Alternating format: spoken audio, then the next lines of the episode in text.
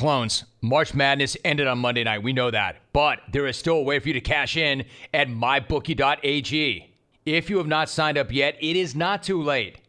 my bookie dot a g. Lay down some money and score big on other things. N B A, N H L, almost anything at all. Join thousands of online players and start betting at my bookie dot a g.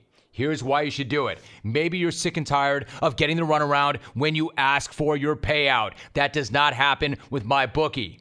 They pay fast. They pay without hassles. You're wasting your time if you go anyplace else. They even have in-game live betting so you can get down after the game starts. Join right now and MyBookie will match your first deposit with a fifty percent bonus. Use the promo code ROME and you can activate that offer right now. Visit my bookie dot a g.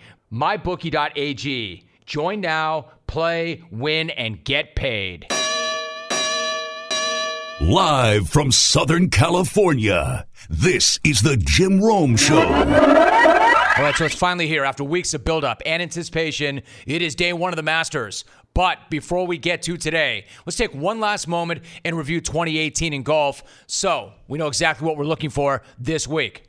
I mean, if you run this thing down, there have been a number of winners already. Lots of guys to pay attention to as the calendar turns. Dustin Johnson, John Rahm, Jason Day, Bubba Watson, Justin Thomas, Phil Mickelson, Rory, even Eldrick has been rock solid. So the fact of the matter is, and this is why I mentioned this, this could not have been scripted any better for a lead up to the Masters. Even yesterday gave us another magical Masters moment when Gary Nicklaus Junior, a grandson of the Golden Bear, hit a hole-in-one with Jack, Gary Player, and Tom Watson standing right next to him. I mean, a truly awesome moment. How awesome? I'll let Jack himself tell you, which he did in a tweet. Jack said, quote, "With all due respect to the Masters, allow me to put my six green jackets in the closet for a moment and say that I don't know if I have ever had a more special day on a golf course. To have your grandson make his first hole-in-one on this stage, wow. Hashtag family, hashtag memory of a lifetime." So that's a guy who's had more special moments on a golf course than anybody in history, and he's saying that this one was the most special moment to date. It's pretty amazing. Almost as amazing as jungle favorite Tony Finau hitting a hole-in-one on the seventh in the par three tourney and then absolutely murdering his ankle during the celebration. And now at the seventh hole, this was just a moment ago, Tony Finau. Come on, come on, hit it.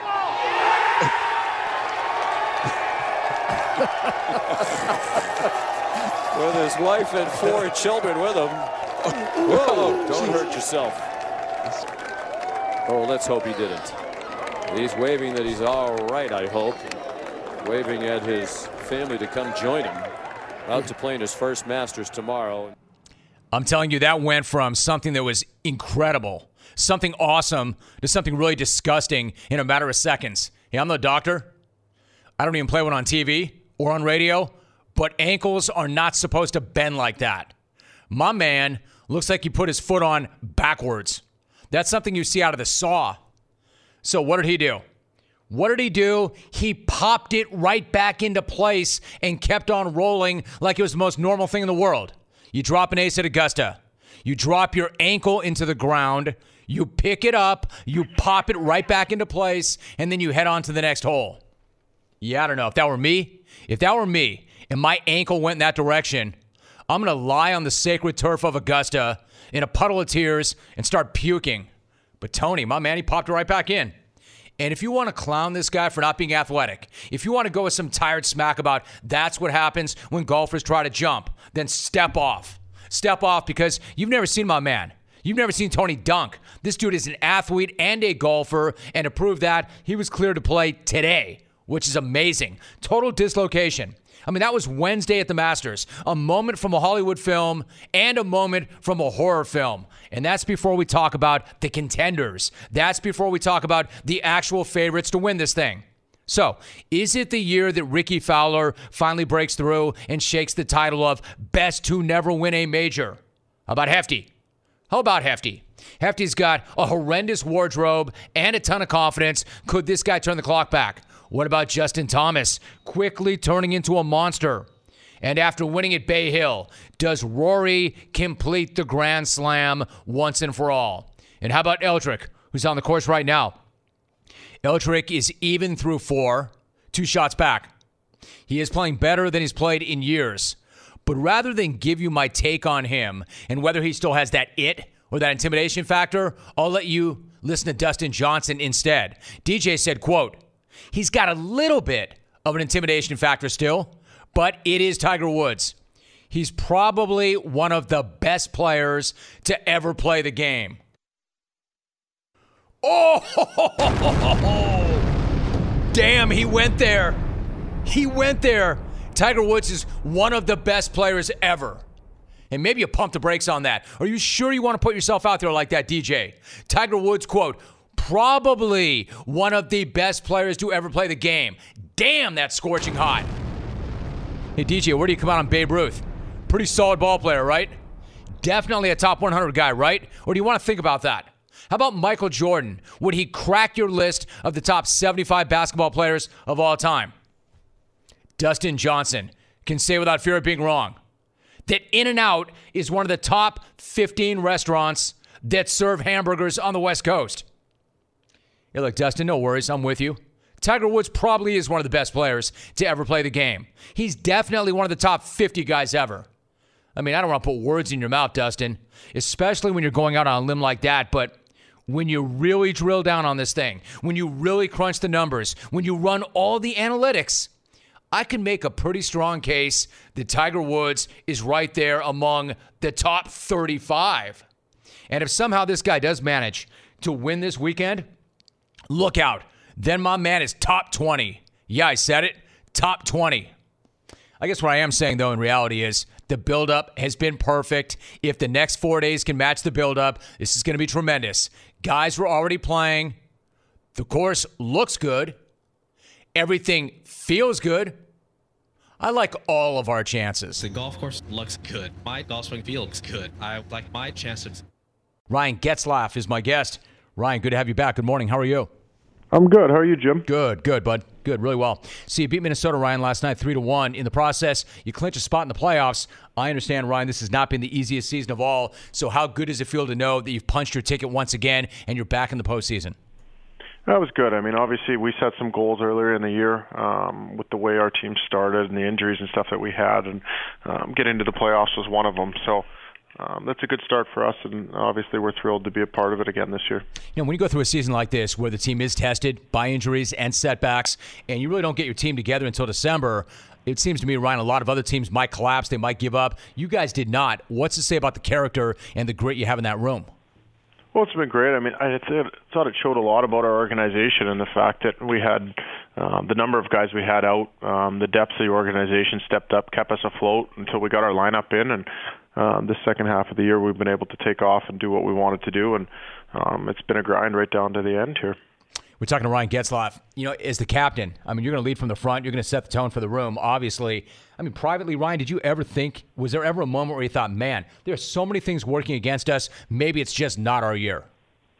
Well, I, you know, I think there's, you'd be lying if you didn't say there was a couple points during the year where you thought it was going to be a little bit tougher than it needed to be. And um, there's a couple stretches where we didn't play very well, and we couldn't really afford to do that um, this year. So it was kind of one of those things we had to turn things around right away, and every game was really important. So um, there was definitely a little bit of doubt here and there, but um, as a group, we, we always believed that we could get to where we wanted to be, and that was in that playoff. We're talking to Ryan Getzlaf. You know, one of the things that you pointed out after the game was the team is playing the right brand of hockey, and the key is to maintain that as you go forward. How would you describe the right brand of hockey that you're playing right now? What's that look like? Well, it, it's a much more of a team game. I think that um, on a nightly basis, if you can go out and execute, and um, I don't want to say boring hockey, but you definitely want to make sure you're taking care of the puck at the lines, those kind of things this time of year. And because um, once you get into the playoffs, one bounce here or there can make the difference in the series or the game. So um, it's important that you we understand how to play with the lead, how to do those certain things, and uh, we've been displaying that a lot better as of late. Now you're going to host Dallas tomorrow night, but last night Ryan Miller gets in, and he gets the start and goal for John Gibson, who's out with an injury. That was Miller's first start, Ryan, in nearly a month. He comes up big. How valuable is it to have a guy like that as a backup that you know you can count on whenever you need him, regardless of when he last got in? Well, yeah, that's been the nice thing with Millsy all year, um, and, and frankly, that's the exact reason why he was brought here. Is um, he's a veteran guy that's been proven to be able to play at any time, and um, and he's been nothing but professional the whole time, supporting Gibby every chance he got, and um, and played great for us every time he's been in there. This Thursday episode of The Daily Jungle is brought to you by FanExchange. Are you thinking about buying tickets to your favorite sports, concert, or theater event right now? Or maybe you want to experience a basketball game courtside rather than on your couch. Or how about banging on the glass at the hockey game instead of on the T V in your living room? I've got your ticket. fan exchange dot com. Head on over there right now for a safe, easy, and reliable experience. Tickets purchased on FanExchange are always guaranteed, so you don't have to worry about getting to the gate and not getting in. Whether it's N B A, M L B, WrestleMania, Coachella even, or a Broadway musical, FanExchange will get you closer to the action, and you can find the very best seats at the best prices at fan exchange dot com. In fact, use my promo code ROME. Promo code ROME will get you fifty percent off the service fees on your next purchase. Fan Exchange, we have tickets. Ducks captain Ryan Getzlaf, my guest. A few days ago, I'm laughing because you came out of practice. Your car was missing. What's going through your mind when you come out and you can't find your car? And what was the process like for finding it, searching for it?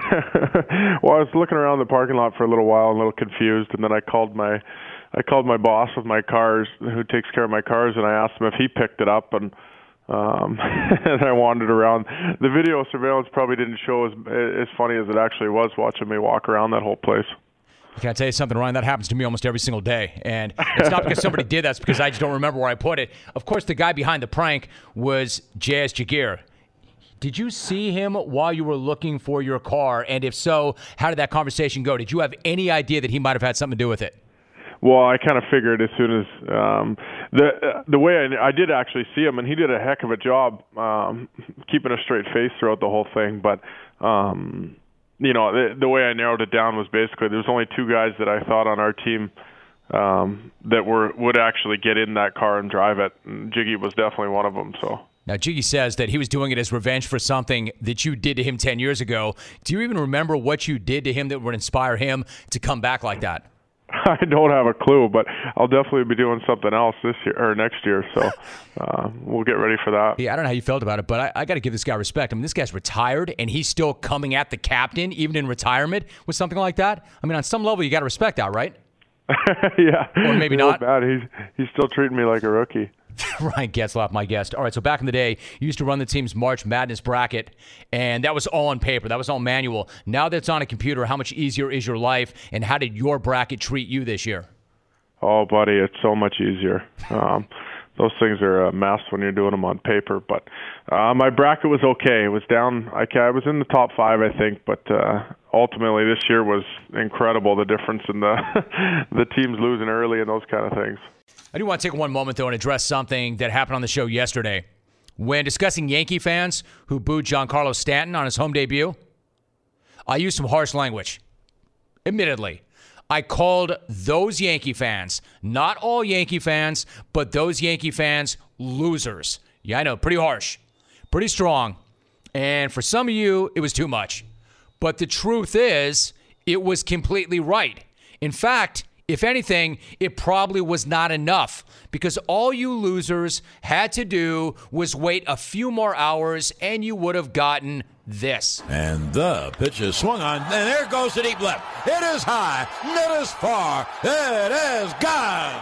Giancarlo, non si può stopparlo. It's a Stantonian home run. four hundred fifty-eight feet, ten rows deep into the second deck in left field. And one seventeen point nine miles per hour, the hardest hit ball in the majors this year. And you didn't even have to wait a full day to get that. To quote Aaron Judge, it was loud, it was impressive. Yeah, it was loud, and it was impressive. And it was way louder and way more impressive than the tools who were killing this guy the night before. And it was in the first inning. So you clowns who booed him in the eighth on Tuesday only had to wait until the first on Wednesday. But you couldn't do it. You couldn't resist. You had to unleash hell on this guy to let him know that he was in New York, that he's in your house, and that you set the rules. Except you're wrong. Completely wrong. I hate to say I told you so, but I literally told you so. I told you this is why you do not boo Giancarlo Stanton on April third, because he'll do that on April fourth, and then you'll look like a fool. This guy is a great player. You just need to give him a minute. I mean, like literally a minute, like his very next at bat.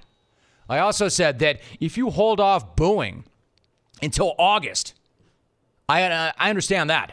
That would make sense. If you could have waited at least until the end of the week, you would have spared yourselves a ton of embarrassment. But if you're booing a guy in his home debut, I'm guessing that being embarrassed really isn't a thing for you anyway, because you're probably pretty proud that you did that. In fact, you're probably saying right now that he homered last night because you booed him the night before. Yeah, because that's what that is. I'm sure it's got nothing to do with the fact that this guy's an amazing player with a relentless drive and motivation to improve. I doubt that had anything to do with it. I'm sure it all came down to you booing him, motivating him, getting in his head, letting him know how it was. So then he could go home and then think to himself, man, they booed me. That tells me I'm in New York. That tells me this is all different. That tells me I better go to work. I better try harder. Yeah, much as you want it to be that, that's not how that works. Yeah, I mean, yeah, he struck out three times yesterday. Want to boo him for that too? Or are you okay with him now that he hit a home run for you? Gary Sanchez, Aaron Judge also had two-run bombs. Would you like to take credit for their home runs? I mean, why not? I'm sure that they were inspired by you booing Stanton and thought, man, we better do something too before they turn on us also. Nope. I would say this, if the last two days taught us anything at all, it's that Stanton comes out as the huge winner and everybody who booed him is still a huge loser. I hate to say I told you so, but I told you so. That's why you don't do that. His very next at bat, very next at bat, he showed you. That's why you don't do that. Tyrell Crosby is my guest. Tyrell, great to have you on. Good morning. How are you? I'm doing well. How are you? Doing great. You know, I'm always curious about the draft process itself. It's now three weeks from today, and the process, I would imagine, of course, I've never gone through it, but I would imagine the thing could feel like an eternity. How's it felt to you? In other words, can you enjoy the process, or are you ready to get this thing done already to find out where you're going to live and where you're going to work? uh, yeah, each day is some of the longest days of my life, just uh, having to make sure I, my phone's always on me just in case the team's calling, trying to do a workout or plan a visit, but um, I'm just excited about the whole process, to be honest, and when it's over, I'm going to be kind of glad it's over, just have a lot of stress kind of behind me and just figure out how, or like where I'm going to live and all that, so it's just okay. A process. I get it. I get it. Tyrell Crosby joining us. Now, as I mentioned off the top, you won the twenty seventeen Morris Trophy, which is an award given to the best offensive lineman in the Pac twelve, but it's voted on the or voted on by the Pac twelve defensive lineman. How much does it mean to you then that it's an award that's voted on by your opponents and the guys that you went up against every Saturday? Yeah, just having that award and knowing how it's voted upon was a was a great feeling, just because a lot of times people say an, an award is biased and um, there's like politics behind it, but with this award, it's voted upon by the D lineman that you've gone against all year. And it's just a great feeling after I found out that I had won it. You know, as I mentioned, you had not allowed a sack last season, but the truth is the streak, it actually goes much further back. According to one set of numbers, you have not allowed a sack since twenty fifteen. It's a streak that includes six hundred twenty-four pass blocking situations. So how much pride do you have in that number and the fact that when your quarterback goes back to pass, you know you've got him protected? uh, yeah, really. Throughout this whole year, I wasn't thinking about it until the uh, – last nap of the Senior Bowl when I realized I'd never gave a, a sack that whole year. And uh, looking back and just reflecting on that, that stat was such a great thing to think about. Um, as an offensive lineman, you never want to have your quarterback hit, sacked, or just touched in general. And to know I protected whoever was behind me each and every play, I just have a tremendous amount of pride for myself. You should. It's an amazing streak. Now, there's no denying your physical ability, but physical ability is not enough to be a great offensive lineman, of course. You got to have the right attitude and mentality. So how would you describe your attitude when you're on the field? Uh, whenever I step on the field, I want to be the best player on the field. Regardless who else is on there with me, I'm going to try to outcompete anybody on the field. And I just want to bury a guy every play and just do my job and make sure uh, whoever's running behind me or throwing behind me or whoever has the ball is protected. And as an O-line unit, we're just doing it, our job each and every play. And see, what's funny to me about this attitude is, and I can even get the sense talking to you right now, I mean, you're a really good dude. You come across as a really nice guy, but there's this great story from your time at Oregon where you absolutely destroyed cornerback Arian Springs in practice. And he said the two of you were just chatting as you walked over to the practice field together. And then he said, quote, we were just friends a minute ago, end quote. And then you demolished him. So how do you explain that? Can you flip a switch when you step onto the field? Yeah, just whenever I'm off the field, uh, anybody can come up, talk to me. Um, I'm just always a guy who loves to be around people, help people, and just be there for others. But as soon as I'm on the field, if you're on the opposite side of me, I'm going to come after you no matter what.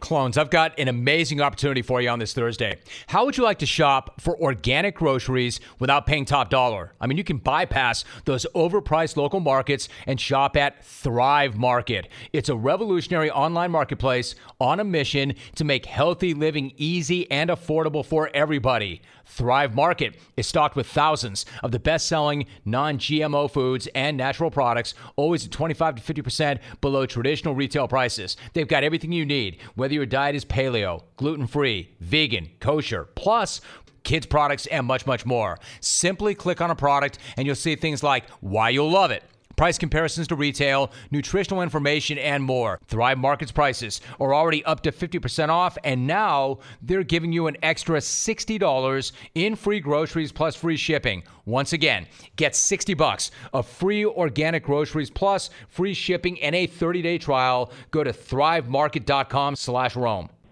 Tyrell Crosby joining us. Now, you started twelve or thirteen games in twenty fifteen at right tackle.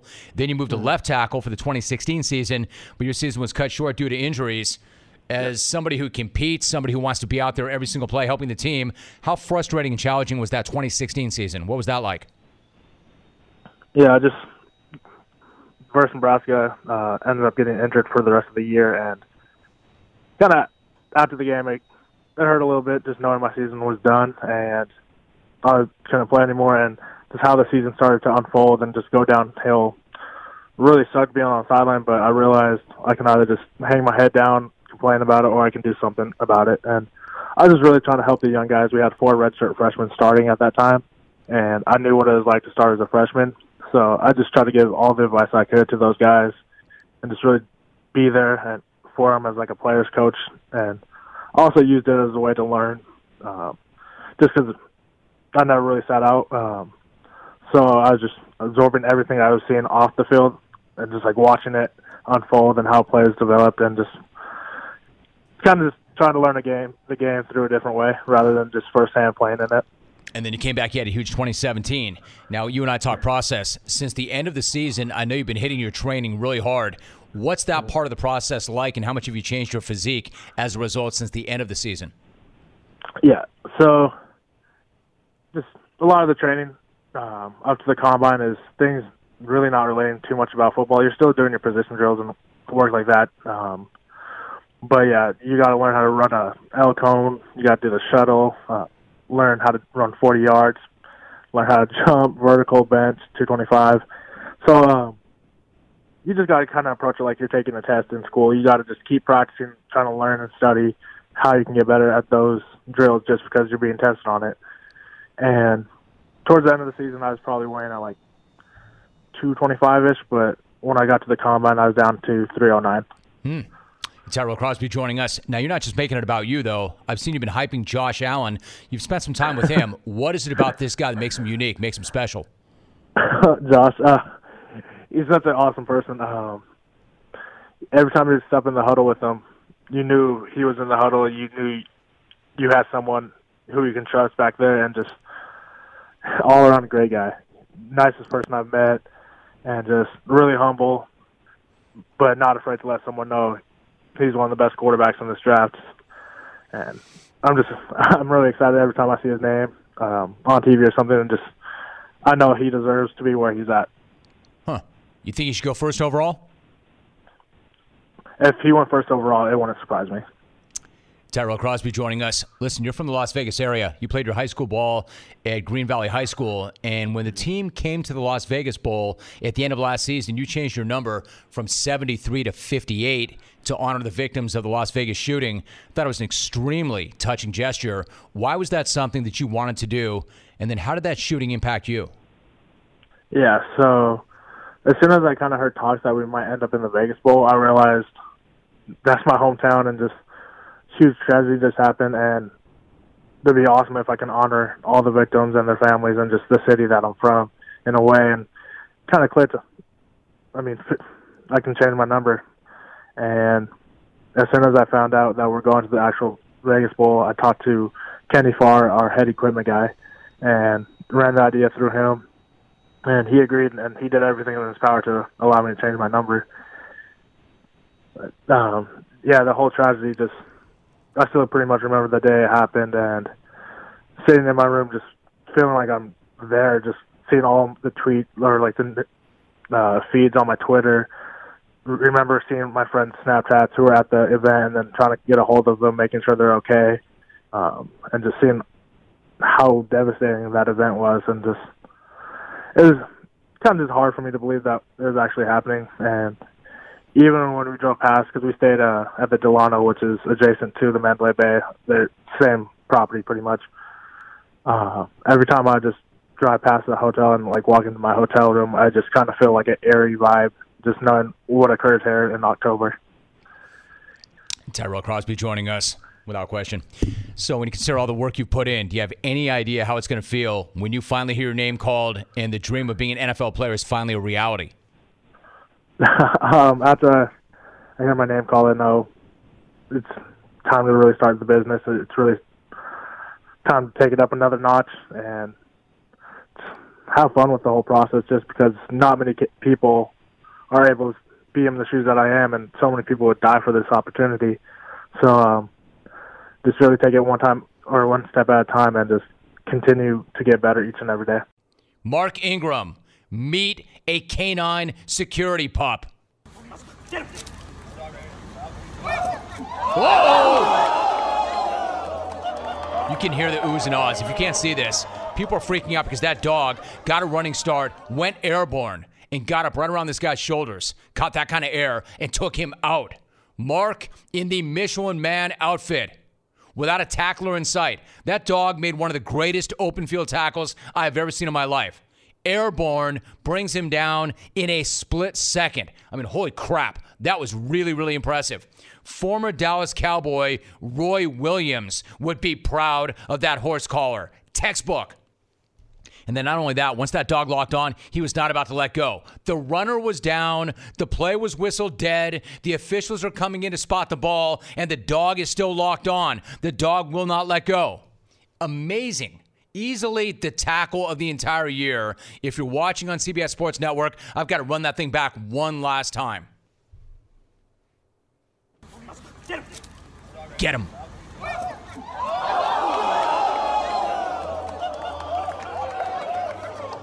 All right, so in fairness to Ingram, he was not running at top speed.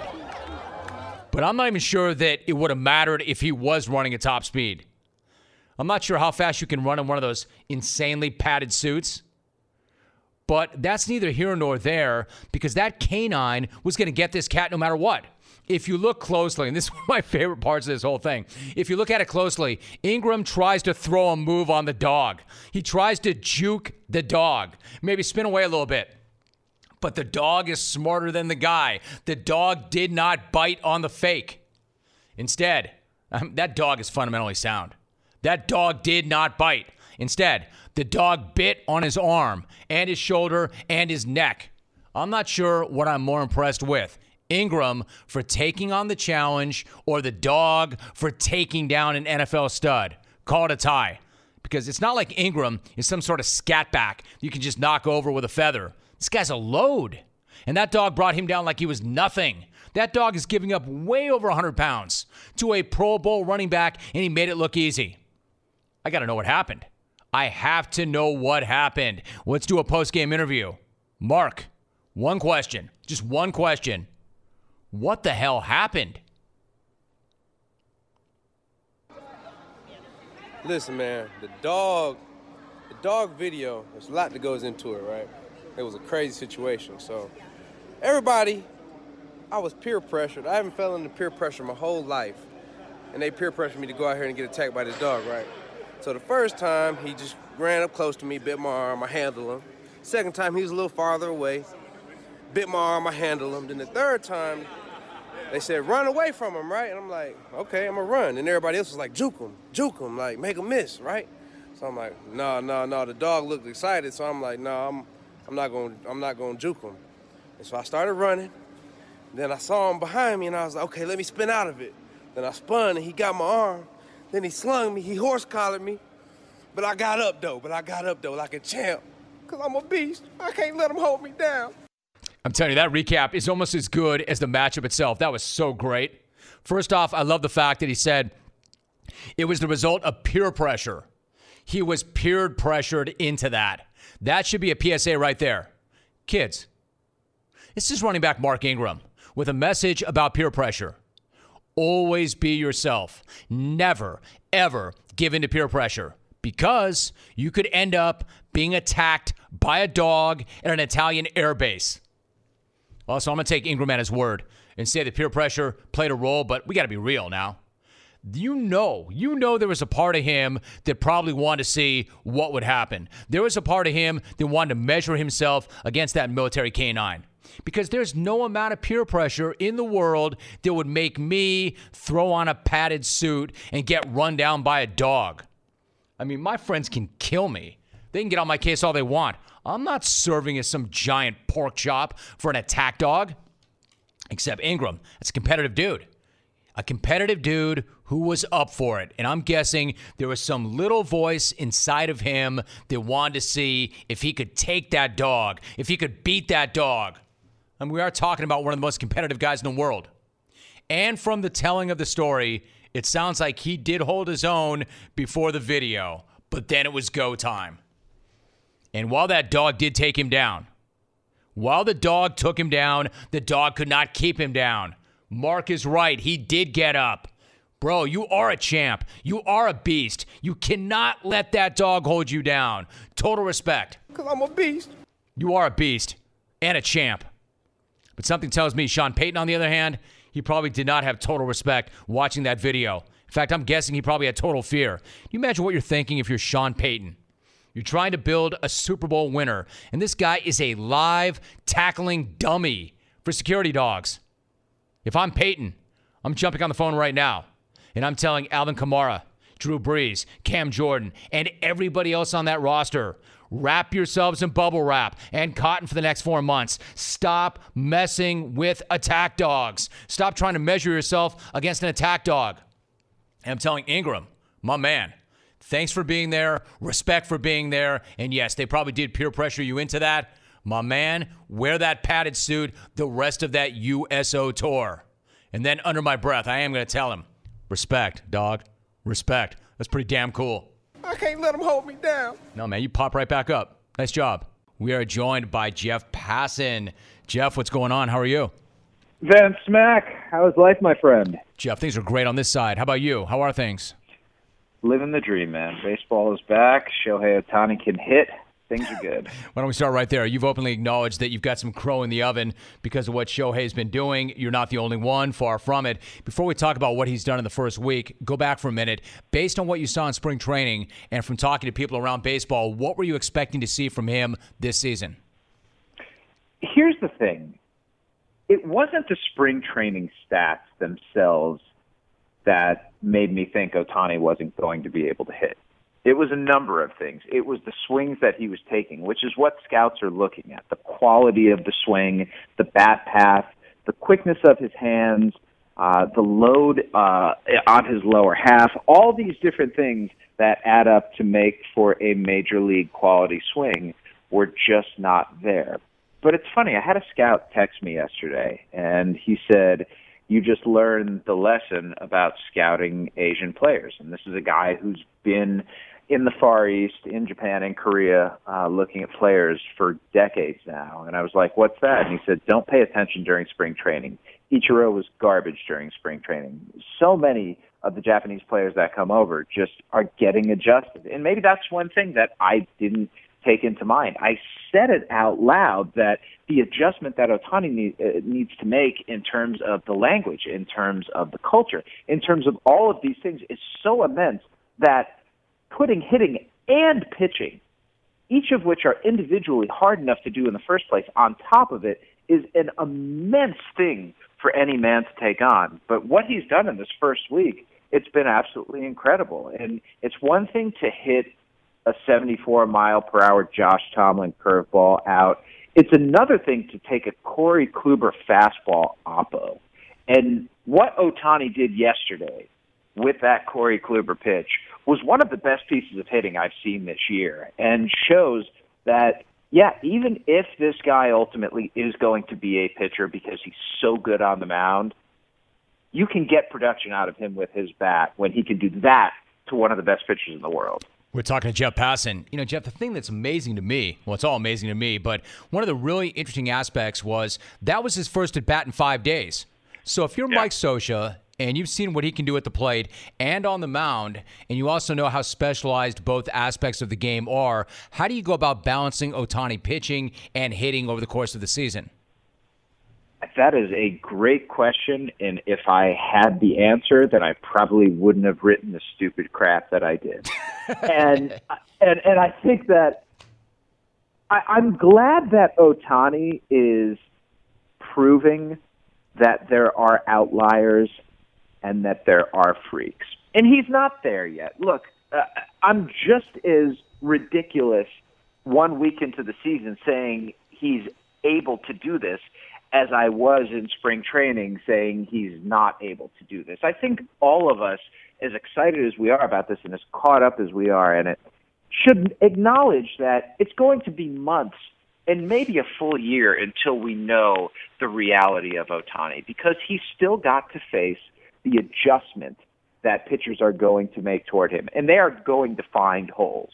When you have a guy as big as he is, with a swing as unique as his is, there are holes, and they're going to find them and exploit them. And the question's going to be, can he adjust to them? In addition, there's going to be the fatigue factor. Japanese players, especially pitchers coming over here, generally struggle in their first season to adjust to a schedule where they're pitching more often than they did back at home. And I know the Angels are trying to mitigate that some, but there's only so much you can do.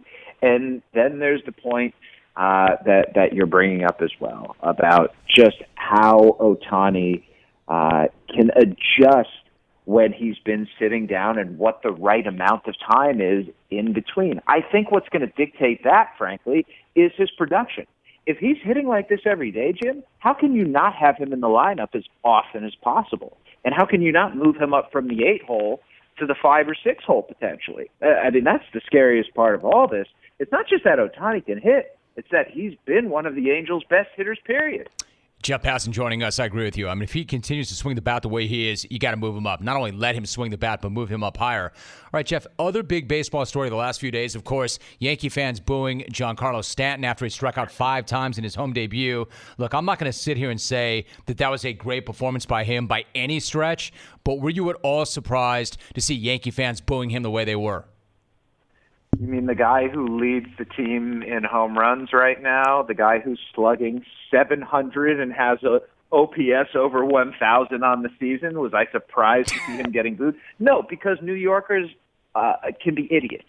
But at the same time, the, the booing was ridiculous and absurd and so unnecessary. I, I almost think it's part of being a New Yorker where you feel like you have to be an ass to the new guy just to show him what it might be like if he continues down this path. What they need to know about Giancarlo Stanton is very simple. He is going to go through stretches where he looks like one of the worst players in the world.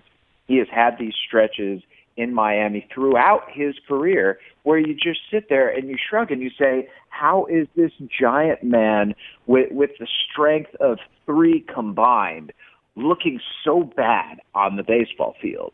And then all of a sudden, he'll change his swing a little bit, and you see the way his stance has evolved. He's almost like Cal Ripken in that he's had different stances at different times in his career. He'll find something that he's comfortable with, and he'll start hitting balls four hundred eighty feet, and they'll be like, oh, that's why.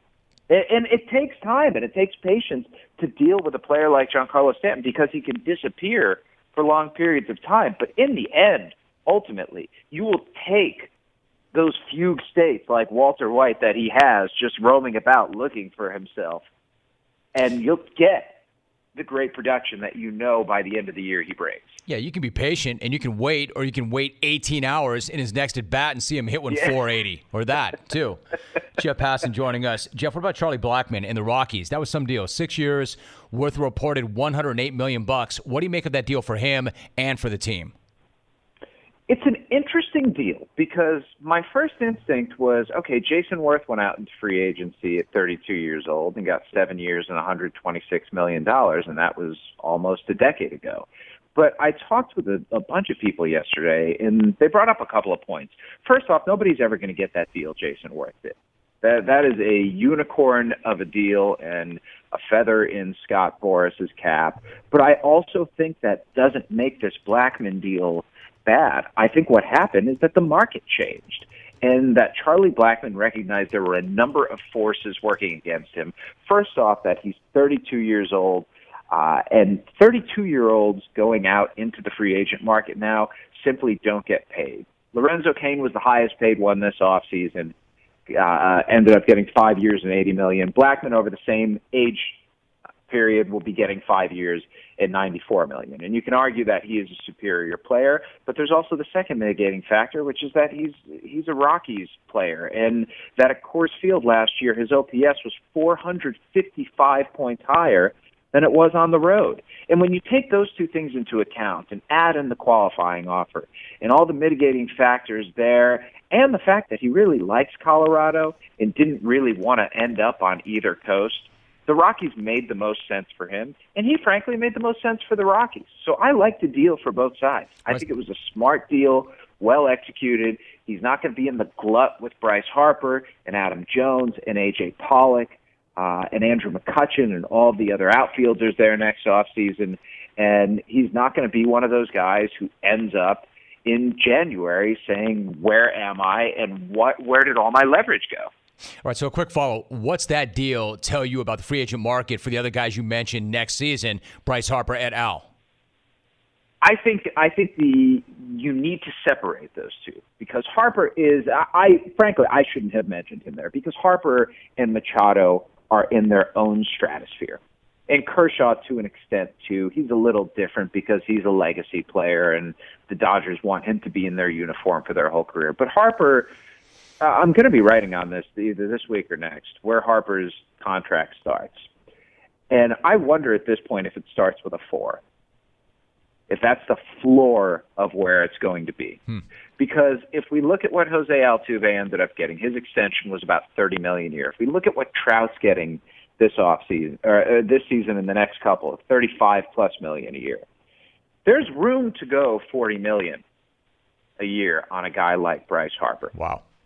And there's room to give him ten years as well because he's going to be hitting free agency, Jim, at twenty-six. Right.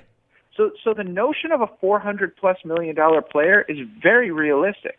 And if Bryce Harper goes out and has an M V P-type season this year and brings the marketing cachet that he has, which, look, compared to the N B A or the N F L is nothing, but for Major League Baseball is as good as it gets.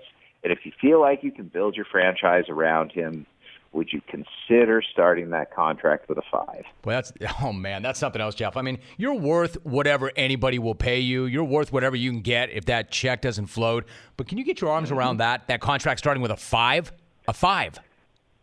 Here's why I can, and I think it ties back into what the free agent market was like this offseason. I talked with somebody who is really plugged into this stuff and has been studying it for decades, and he believes baseball is not going to turn into a stars and scrubs sport necessarily, but that it's going to follow the N H L path where you have uh, the best of the best getting paid obscene amounts of money, and then you have pretty much everybody else getting paid a million or two million a year, which, which to me, you, everybody here listening, particularly the clones, because most of them don't have jobs, a million dollars a year is an incredible thing.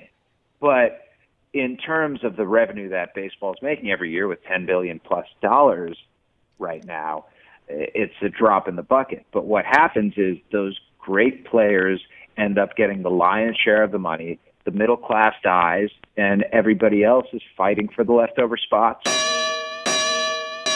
Good night now! How to show up with Coca-Cola Energy. You're tired and you're thinking of canceling on your friends. Don't do it! Every time you cancel on a friend, a unicorn loses its horn and becomes a regular horse. Do you really want that on your conscience? Instead, grab an ice-cold can of Coca-Cola Energy with delicious Coke taste and reinvigorating energy. Keep the unicorns alive. Show up every day with Coca-Cola Energy. Energy you want, taste you love.